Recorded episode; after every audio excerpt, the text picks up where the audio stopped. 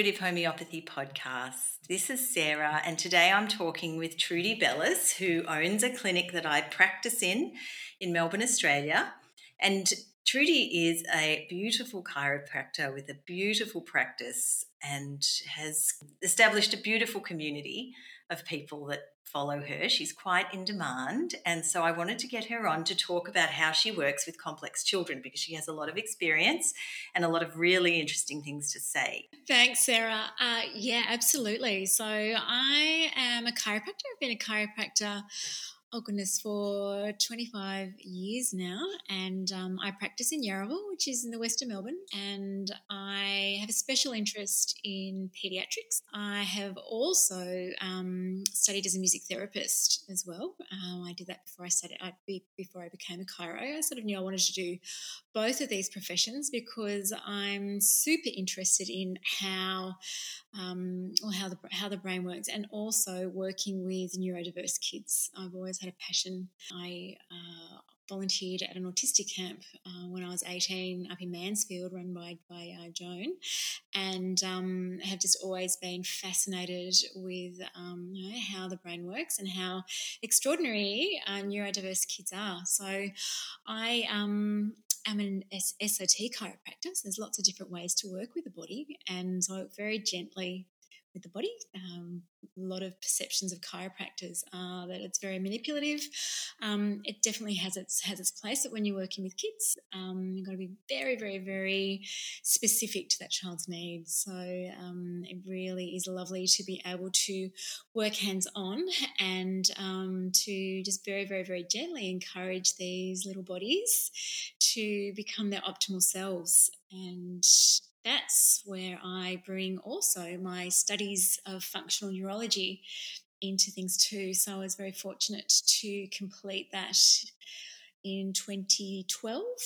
Um, and so I've studied through the Carrick Institute in America and um, that was 300 hours of, of neurology studies and um, have just been collecting uh, or in- integrating that into my practice too. Um, and at the moment, I'm doing some work with uh, Dr. Robert Melillo to do a fellowship in neurodevelopmental pediatrics, which I think is where I'm going to spend the next, you know, a few years, well, many years, I think, of, of my career. If we can change the lives of these kids, but also their families, because it's the whole family that um, we need to work with when we're actually working with these cases. You'd agree that, wouldn't you, Sarah? Totally. Yeah, totally. Everything that you're saying is so aligned with yeah with how um, we work as homeopaths as well.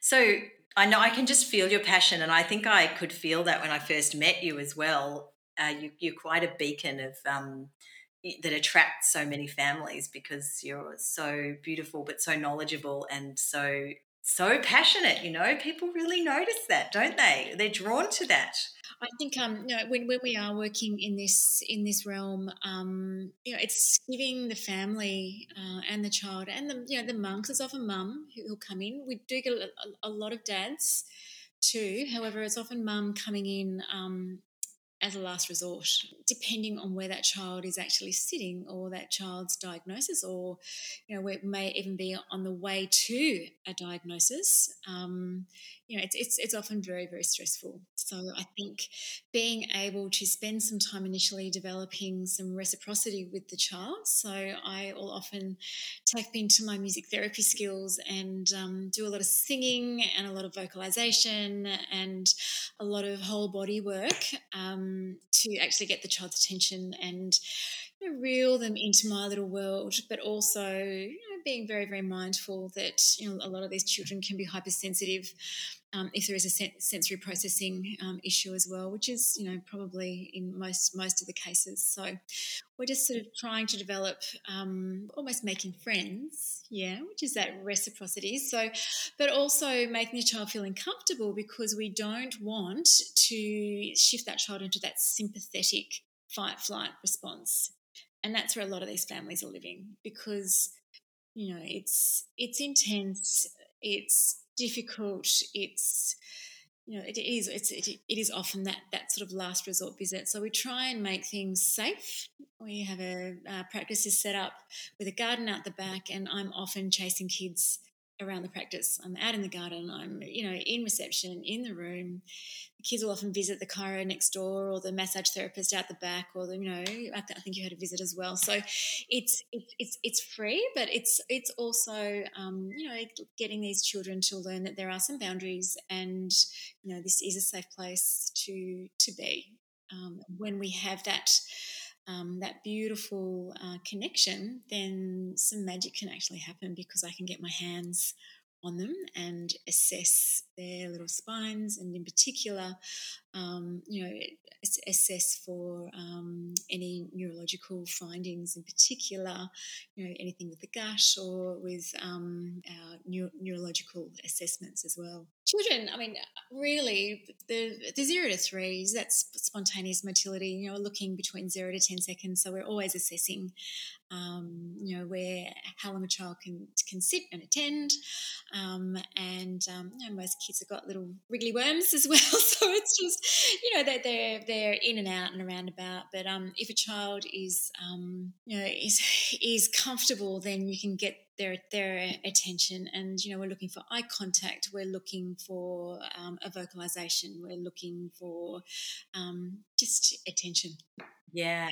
Do you do you find that once you've kind of worked with their bodies that in the session you might actually get that?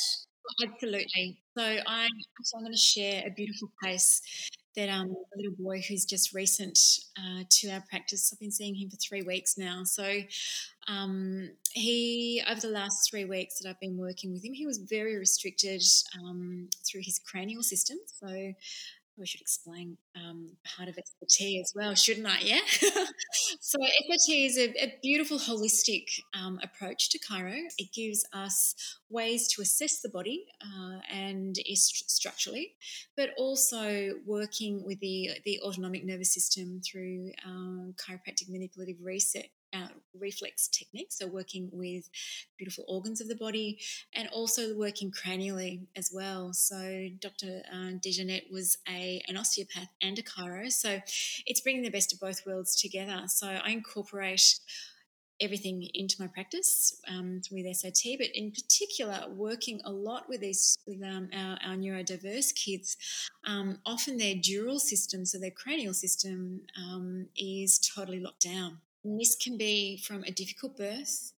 It could be from, um, well, usually it is birth trauma. It could be, um, I've got another case at the moment where um, a little bubba who was born at 25 weeks, so she was flat on her back, intubated for uh, three months. So developmentally, you know, her little nervous system was um, well, she was in ICU. So her um, her cranial system is very um, malformed. It's it's misshapen. So that's actually affecting the um, the connect the beautiful tissue that surrounds the brain and the spinal cord. That is, you know, that connects to the base of the skull and the upper neck and down at the tailbone. So um, we'll see a, a, lot of patterns in um, in children um, that in, in particular, if a child does have plagiocephaly, which is the the the, the mis, mis, misshapen head, we can often see that um, in a lot of ways. Like the child may not be able to turn their head, so they turn their whole body. Um, and this is the case of these two cases. Both children were using their whole body to turn, so they were missing out on a lot of the periphery of of the world. So one child could only turn left, the other child um, could not turn um, right. So we're missing out on all those, um, you know, all that beautiful visual connection, which affects a lot of things in the body, in particular gait, balance. Anyway, by gen- gently working um, with the the uh, children and gently releasing um, the uh, cranial bones and that dural system, changes are happening. So, more eye contact, um, sacrum's moving a little better. So, those beautiful nerves that go into um, the the uh, colon, so more um, more poo, you know, clearing the gut, which is a huge um, concern with, with with these kids too. And eating very limited foods and often fecally impacted too. So, just getting that nervous system um, functioning as well as it possibly can. Yeah. What what kind of other triggers do you notice? Like, I mean, you might see a child who's had, um, well, they might have had an injury. They might already be a, a, client. They they might have an injury. They might have a vaccination. They might have an illness that required pharmaceuticals or anything like that. So accidents are, are, really common in the zero to twos. Um, you know, it's when the bubba's learning to to toddle around and pull themselves up and falling on that sacrum too. So we'll often see um, a lot of changes, um, especially I suppose in three four year olds as they're beginning to toilet um, you know, a child will begin to wet the bed again if they've had a big accident um, or fallen, you know, onto the onto the tailbone or fallen, hit the back of the head as well. So we'll see a lot of that. We'll often see, um, you know, um, changes in bowel function, changes in mood. You know, after a fall, kids will get really, really grumpy, um, a little bit more unsettled at night as well. Difficult to get to sleep, waking up um, once again that that um, nocturnal enuresis too. So we'll see changes in kids that we've been working with over the years, um, you know, in behaviour. Often too, Sarah, we'll see changes in primitive reflexes. So we do a lot of work with um, children and adults with retained primitive reflexes. So these are the reflexes that we're born with, our survival reflexes. And when the child meets the milestones in that first 12 months of life, um, and the cortex, which is the outer layer of the brain, dampens all them down, then we begin the postural muscles and the postural reflexes begin to sort of develop and um, the child begins to walk. So a lot of these reflexes can be retained. And we see this a lot in the neurodiverse, uh, neurodevelopmental children that come to visit us um, in the practice and also adults as well, which has been, I think, has really driven me to my current studies um, because with the pandemic over the last two years, with anxiety that a lot of our patients have been experiencing, um, and I, I wasn't seeing a lot of kids in this time because we weren't allowed to see children, which was very, very sad. Um, so we're actually seeing adults with a lot of these reflexes, um, in particular, um, one working with the vagal function of the, the uh, body. Coming back to the singing, then, um, yes. talking about the vagus. Yeah, because I know that you prescribe some humming and things, don't you, yeah, absolutely. So vagal activation, we get people gargling, we get people singing, humming. We get them. We'll often do um, other auricular stimulation too, and we it's just getting people to elevate the palate. Um, which in turn will help um, activate vagus. We get cold water immersion. It's one awesome thing about COVID is so many people have taken to ocean swimming. So and it's freezing in Melbourne. Um, so just being able to jump in the bay um, and just get that clarity and get that vagus moving. So the vagus, of course, beautiful sensory nerve, and um, we get feedback from the gut. We get feedback from um, our our heart heart rate. It's also carbon dioxide levels too. So it does a lot of things.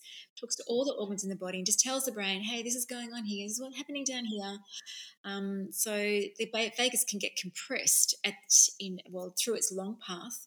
We see it a lot at the base of the skull through jugular foramen, which is a little part of the brain that uh, sorry part of part of the skull where three cranial nerves begin to exit. So um, in particular, palate nerve as well. So we try and get hence the the uh, singing and, and the, the elevation of the palate, and also the nerve that deals with the muscles at the front of the neck and our upper trapezius at the back. So our sternocleidomastoideus, SCM, and trapezius. So if that's really tight, which in the case of those two little people that I was talking about before, not being able to turn, we'll often see restriction through there. So we'll see changes in tone.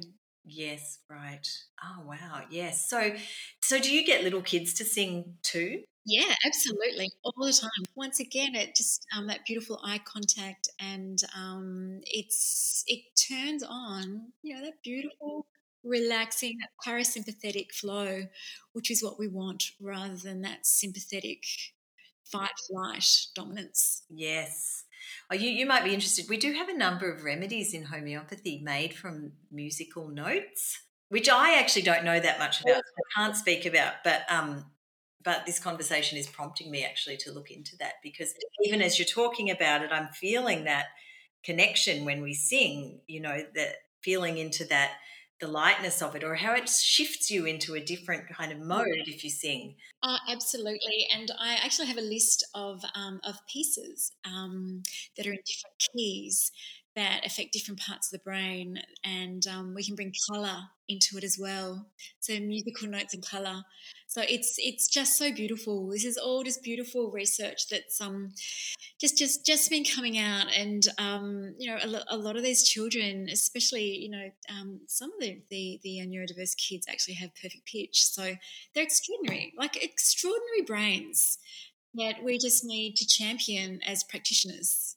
Right, that's right, and embrace and, and embrace uniqueness of their neurology. And I think, you know, going back to getting the, um, you know, talking to families about it too, it is a unique neurology. And I think once people begin to understand that uniqueness, then the stress begins to lower down and parents aren't as stressed and we can begin to make some gentle changes Right. I mean, even, I mean, when you say that, even in our school systems and things like that, because really there are more and more and more neurodiverse children um, you know, coming into our world, yeah, if, if we could learn to embrace it on every level, then, you know, in schools that would probably be so much easier and so much more beautiful and it wouldn't be such a challenge for these families. Oh, I know, I know. I um like the schoolroom is so different to what it was when we were growing up. It's so busy and there's computers and there's so many kids and it's so loud and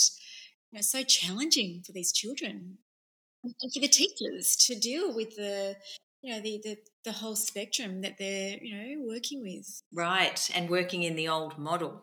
And uh, just going on to the screens thing because we were talking a, a, little bit about that before and we were having a conversation as well the other day about posture and and kids on screens so much and especially coming out of lockdowns and covid i've seen it so much. You know bodies changing and lots of tantrums around screen time and getting off screens and when can I have my screen time and you know kids completely in fact that would be probably a lot of parents would say if I say if there's one thing that you would like to change they would probably say oh that that they would just get off the screen more easily. Um, so it's a big problem obviously but if you could just talk a little bit about the what you see in the bodies um, Oh, absolutely. So um, I think even with adults, so we could talk whole families here because you know mum and dad have been working at home, um, most likely on a screen. Kids, you know, just just the whole juggle. The screen's just great because it just shuts them up. So we've got to get our work done. Um, however, what we're seeing is just that slump posture. So you know, our extensor muscles um, have just switched off, and they're actually driven by the vestibular spinal system. So those, it's, it's part of the vestibular system in the brain that deals with the tone of the intrinsic muscles of the spine. So we're seeing that turned off. The kids are, are, are all slumped forward, um, forward head posture, locking down that diaphragm, so decreased oxygen. So what does that do to developing brains? Right. Yeah, turns it off. So then like mum comes in, turns it off, and it's like, ah! yes. Yeah, and you and and the fight's on, and everyone's tired, so you give in. So everyone just need to, um, and I've been working a lot on um, on it with kids, just working with um, getting families to do some gentle extension exercises. So Superman is great on the bed, on the floor, anywhere, just trying to get everyone motivated to begin to sort of move their bodies again. And you know, we we've had so many rules these last two years. We've forgotten just the importance of getting out and moving. And you know, there is that instant reward with these games that the kids are playing. It's instant reward.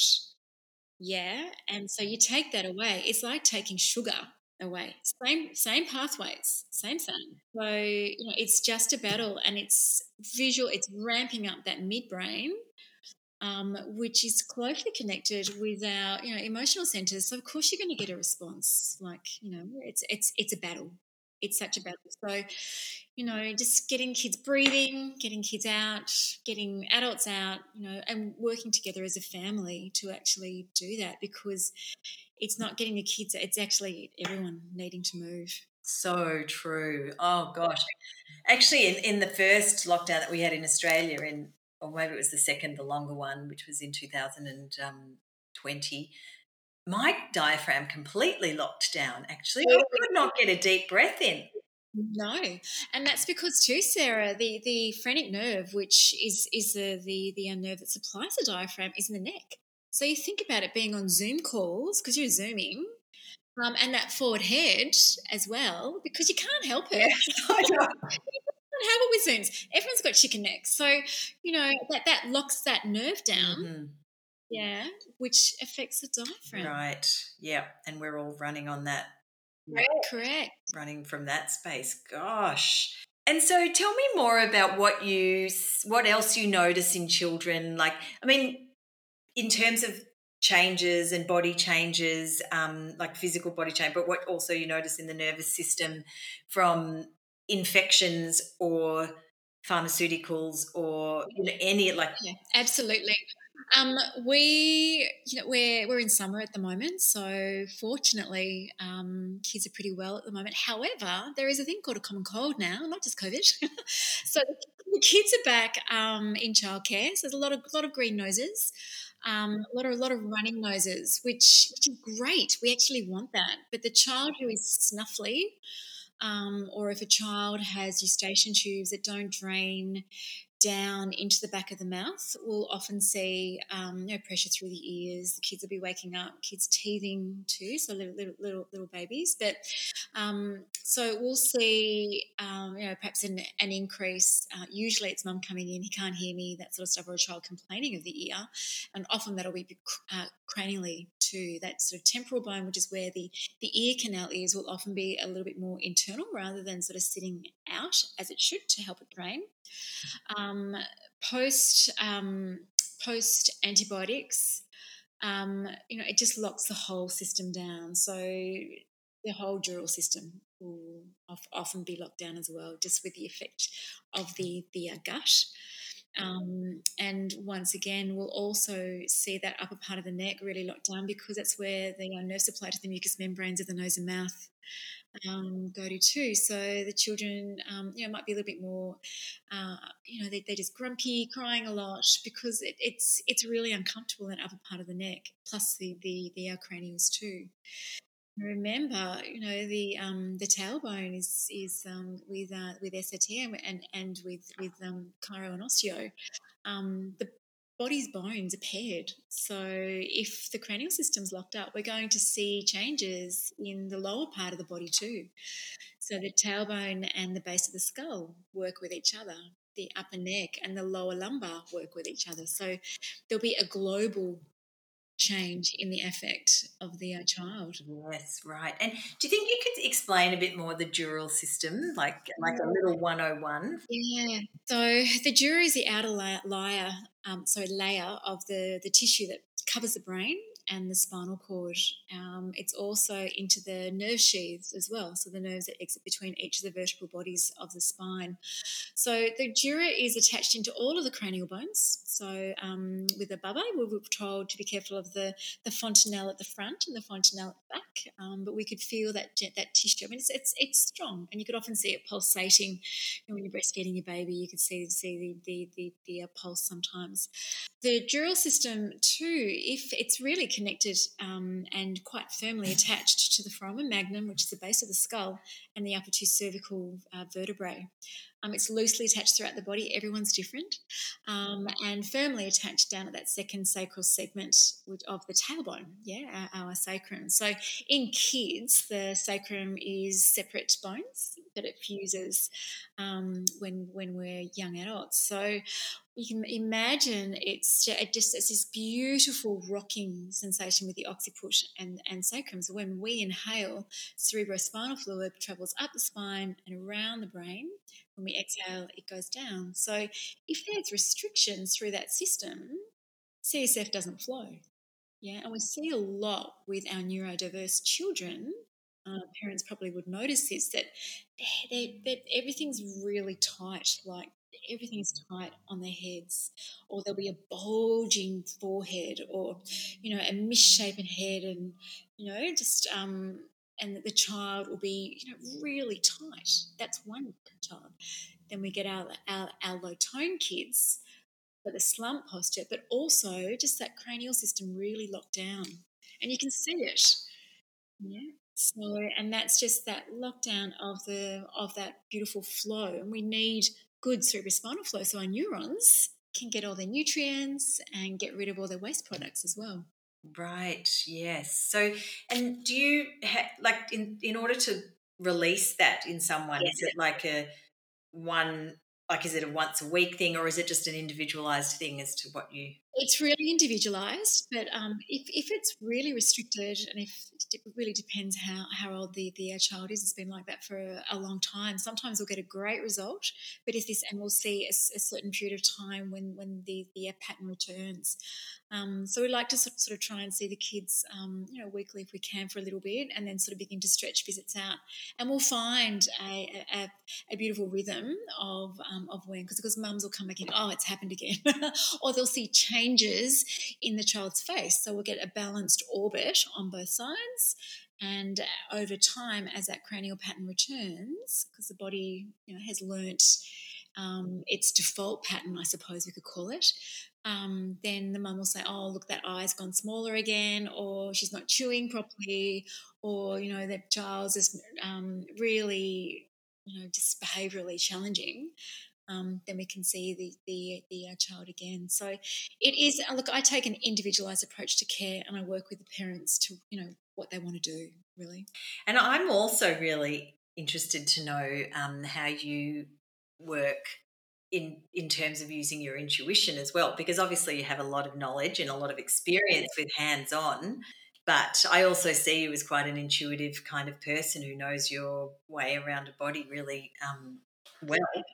You know, working intuitively is once again just developing that connection with with the patient and you know, sometimes, you know, we'll feel changes when we're working with the autonomic nervous system. We'll feel heat, we'll feel um, the child will sweat, um, which is a real positive thing, you know, we're just feeling changes. And I think intuitively, um, you know, these these kids, these little bubbers too, are, you know, close with angels.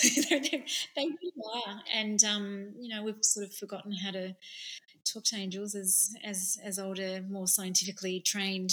You know, and I think um, you know when you are working with children and you know working in this realm too, um, there are things we just can't explain that actually happen, and it's a beautiful thing. And that you know, kids just allow that to happen. Yeah, that's so true, isn't it? Just you know, working with with your remedies. I mean, I use a lot of essences and um, you know, I've been super interested in that over the years, and you know, they'll, they'll often they'll they'll just you know come, or the kids will go and choose what they need. Really, they're they're quite amazing. They really are, aren't they? You can really yeah. kind of, you know, we can learn so much from them actually, and um, how they they just work from that. They just so much more connected to that right brained kind of way of operating and intuiting and, and not judging it, I think. And so, um, what about things like tics and those kind of repetitive, awkward behaviors, even restlessness and that kind of thing? Like what you, what you notice or what you observe about? Yeah. So, look, a lot of neurodevelopmental diagnoses um, put kids in a box, and I think we need to um, look at it differently, looking at more at a what's a, more of a functional disconnect, which is a term um, that is now being used um, neurologically with some of these children because if we are looking at the brain um, through a balance system, so looking at balancing both hemispheres of the brain. Often with neurodiverse children, one side of the brain is a bit bigger and busier compared to the other. Like it has developed faster and quicker compared to the other one, and the other one just hasn't caught up. What will happen with these repetitive, um, you know, movements and repetitive things is that the the say for example we'll use ASD that's a, a left brain escape so the right brain is not balanced and calming it down. It isn't developed enough to put the brakes on and stop these motor these repetitive uh, disorders. So it could be behavior it could be um, you know OCD it could be uh, a tic yeah? So that right brain that whole right side of the brain isn't is not developed enough to actually stop it turn it off. But what we can do is actually give some stimulation and some exercises that actually are right brain things rather than focusing on left brain. So yeah, it's it's super fascinating. So the, the trick is to well, what what we try and do is is uh, work out what part of the brain, what's what's there. So with with our neuro um, diagnoses and um, you know looking at um, at the nervous system okay, is this a right brain um, escape or is it a left brain escape? No, right brain escape. Is the left brain a bit slow, as in dyslexia? You know, is where are we with this? And then rather than saying, oh, it's a speech thing, let's do speech, it's like, well, let's look globally at what's happening and trying to stimulate that lower functioning hemisphere. Okay. What kinds of things can you do to stimulate the hemispheres? Well, a lot of it, would, would I mean, you, you um, probably would have seen me um, doing a lot of deep pressure um, with the kids. So we start very, very gently, just especially if there's a sensory processing, just trying to get our hands on the kids um, and just trying to stimulate um, the side of the body. So our left side of the body, we're trying to uh, just activate that that that right side as well. If there's a, a, a, vestibular component, then we might use spinning. If there is an issue with oral motor components, or if the child's having difficulty chewing and swallowing, then we'll start doing some fun exercises with straws. We'll, you know, so rather than getting the child to, you know, to repeat words and sounds and things, which we will do later, but it's getting just that, um, just getting the muscles moving again and um, you know, trying to actually stimulate that side of the brain. So the so the families will go home and try to implement those. Yeah, yes, yes, yes. And I think the, the skill is because it does involve families, you know, doing a few things, and because we're trying to change neural patterns, it's got to be repeated.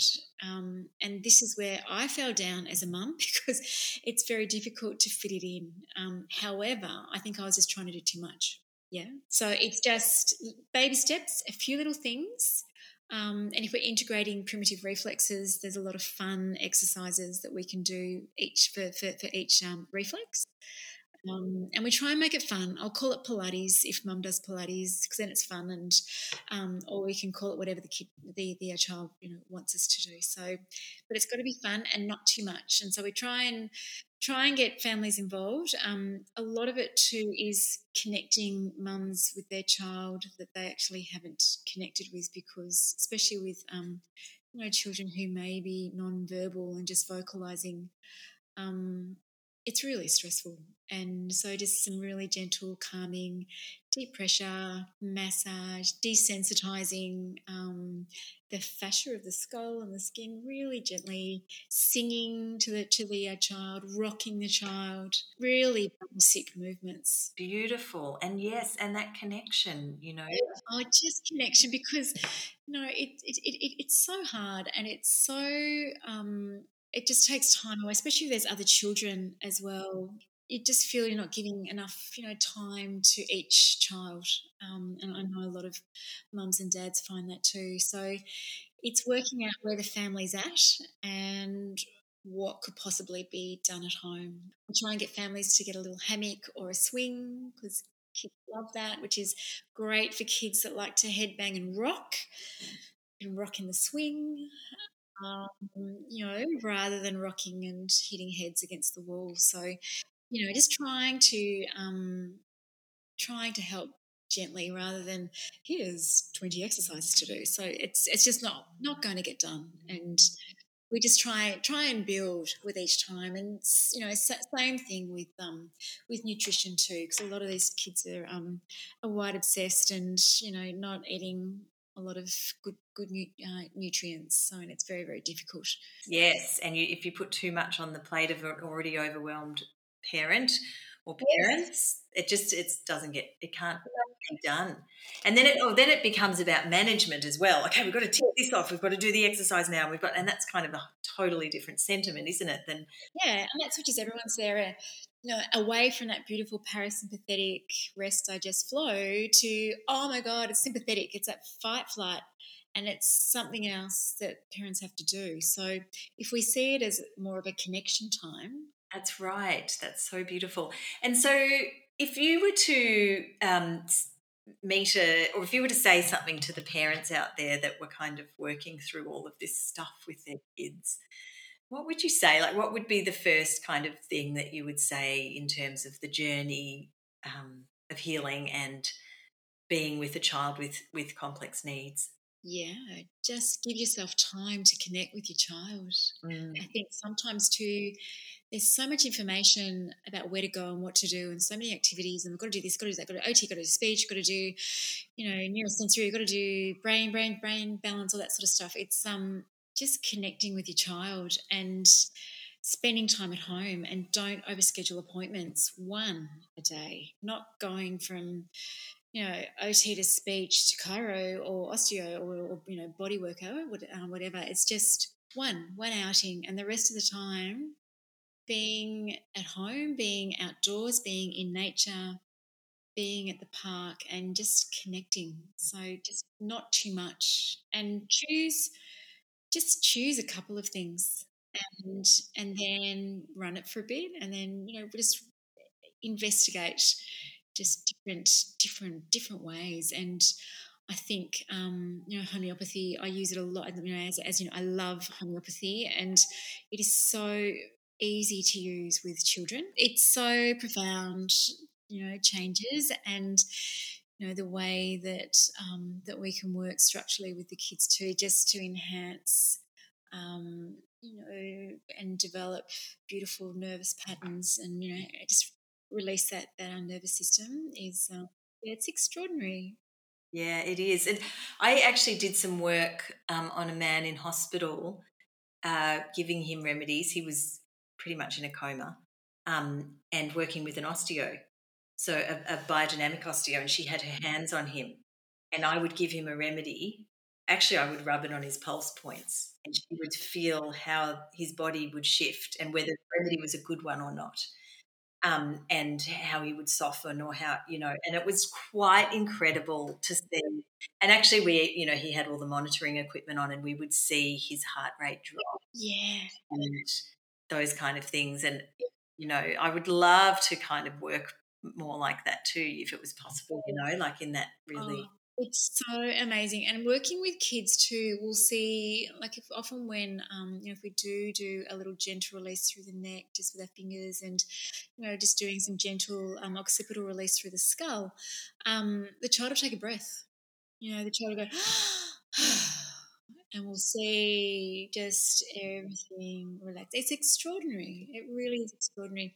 Babies will poo, so which is what they do, or a, a great fart or some, something like that. It'll be great. So, you know, just releasing the tension right through. all kids will sleep Yes, they'll, sleep. they'll sleep they'll you just see especially those restless kids you know like when they can yes. drop into oh, parasympathetic Oh my gosh, they just stop. Yeah. And it's like being hit. By, well, it is. It's just like they just stop. And you see the pupils change, and you know you'll feel you, you'll feel pulses, and it's like, okay, that's great. Or you'll hear tummies move, yeah. Yes, right. And we know that they're, you know, coming into a state of health. And I think that, you know, with chiro and probably osteo and, and with homeopathy, it's like this, you know, you you you're working to kind of change patterns that might have set themselves in a little bit, as are we, you know, with the remedies, and we're noticing what shifted and what else is in what way has the body moved, or in, in the in terms of homeopathy, in what ways the vital force moved, and what does it need now? Um, but all of this is part of the journey. It's not like take a remedy, it's over, have one adjustment, and you're done. You know, like it is. It's an ongoing journey, and we're out there experiencing life, and we're exposed to toxins, and we're exposed to stress, and we're exposed to emotional states, and we're exposed to injuries, and all sorts of things. And the more that we can kind of use these therapies to bring us back into alignment, the better. Totally. And it's all about optimal health. And that's what we want optimal health because it helps our communities flourish, doesn't it, really? You know, it's all about building healthier communities as well. Yeah, absolutely. And having these, yeah, beautiful, connected families that aren't all looking at their screens. We're all a little bit guilty of that sometimes, but um, and just enjoying and just thriving. You know, just just just thriving. And I think um, you know, two years of being having communities locked down, it's it's time for us to take a step, you know, forward and really begin to rebuild our health and our emotional, mental well-being, as well as you know our physical and you know self too. So you know, looking at good nutrition, looking at you know our physical bodies, and definitely our uh, emotional health. Right, absolutely. In in a way, I guess that's the opportunity of what we've kind of what we can learn coming out of the last two years, isn't it? What can we change or what can we do better? And it isn't. It, it isn't like a one one remedy or a one car adjustment. I mean, you've, you've got to work at health. Uh, I believe. I, I I mean, health to me is the most important thing, and um, and my family's health and my community's health. So we we work at it, and you know, of course, it's always up to the individual what they want to do. But um, you know, it, it's it's it's a little bit of work. Yeah, it is. It is. It's, I guess it and it it can be at the point of also being a little bit of upkeep, really, isn't it? It's like you can you can make an effort and then you can maintain and and you know, like I know for myself on my journey, like it's you know, there's probably a lot of effort made in my late mid to late 20s and early 30s and then now I, I you know I, I take remedies still and but I the the healing is hasn't isn't as intense. I mean, who knows what might come along, and I'll have to deal with that when it happens, whatever it is. Um, but yeah, we looking after ourselves. It's a different kind of narrative that's out there, but it's so important um, to maintain. Um, thanks so much, Trudy. That was really beautiful and, and informative and well you're very passionate and that is palpable to everybody that walks through the front door of the clinic, that's for sure. Thank you so much for your time today. That was really great. Thanks, Sarah.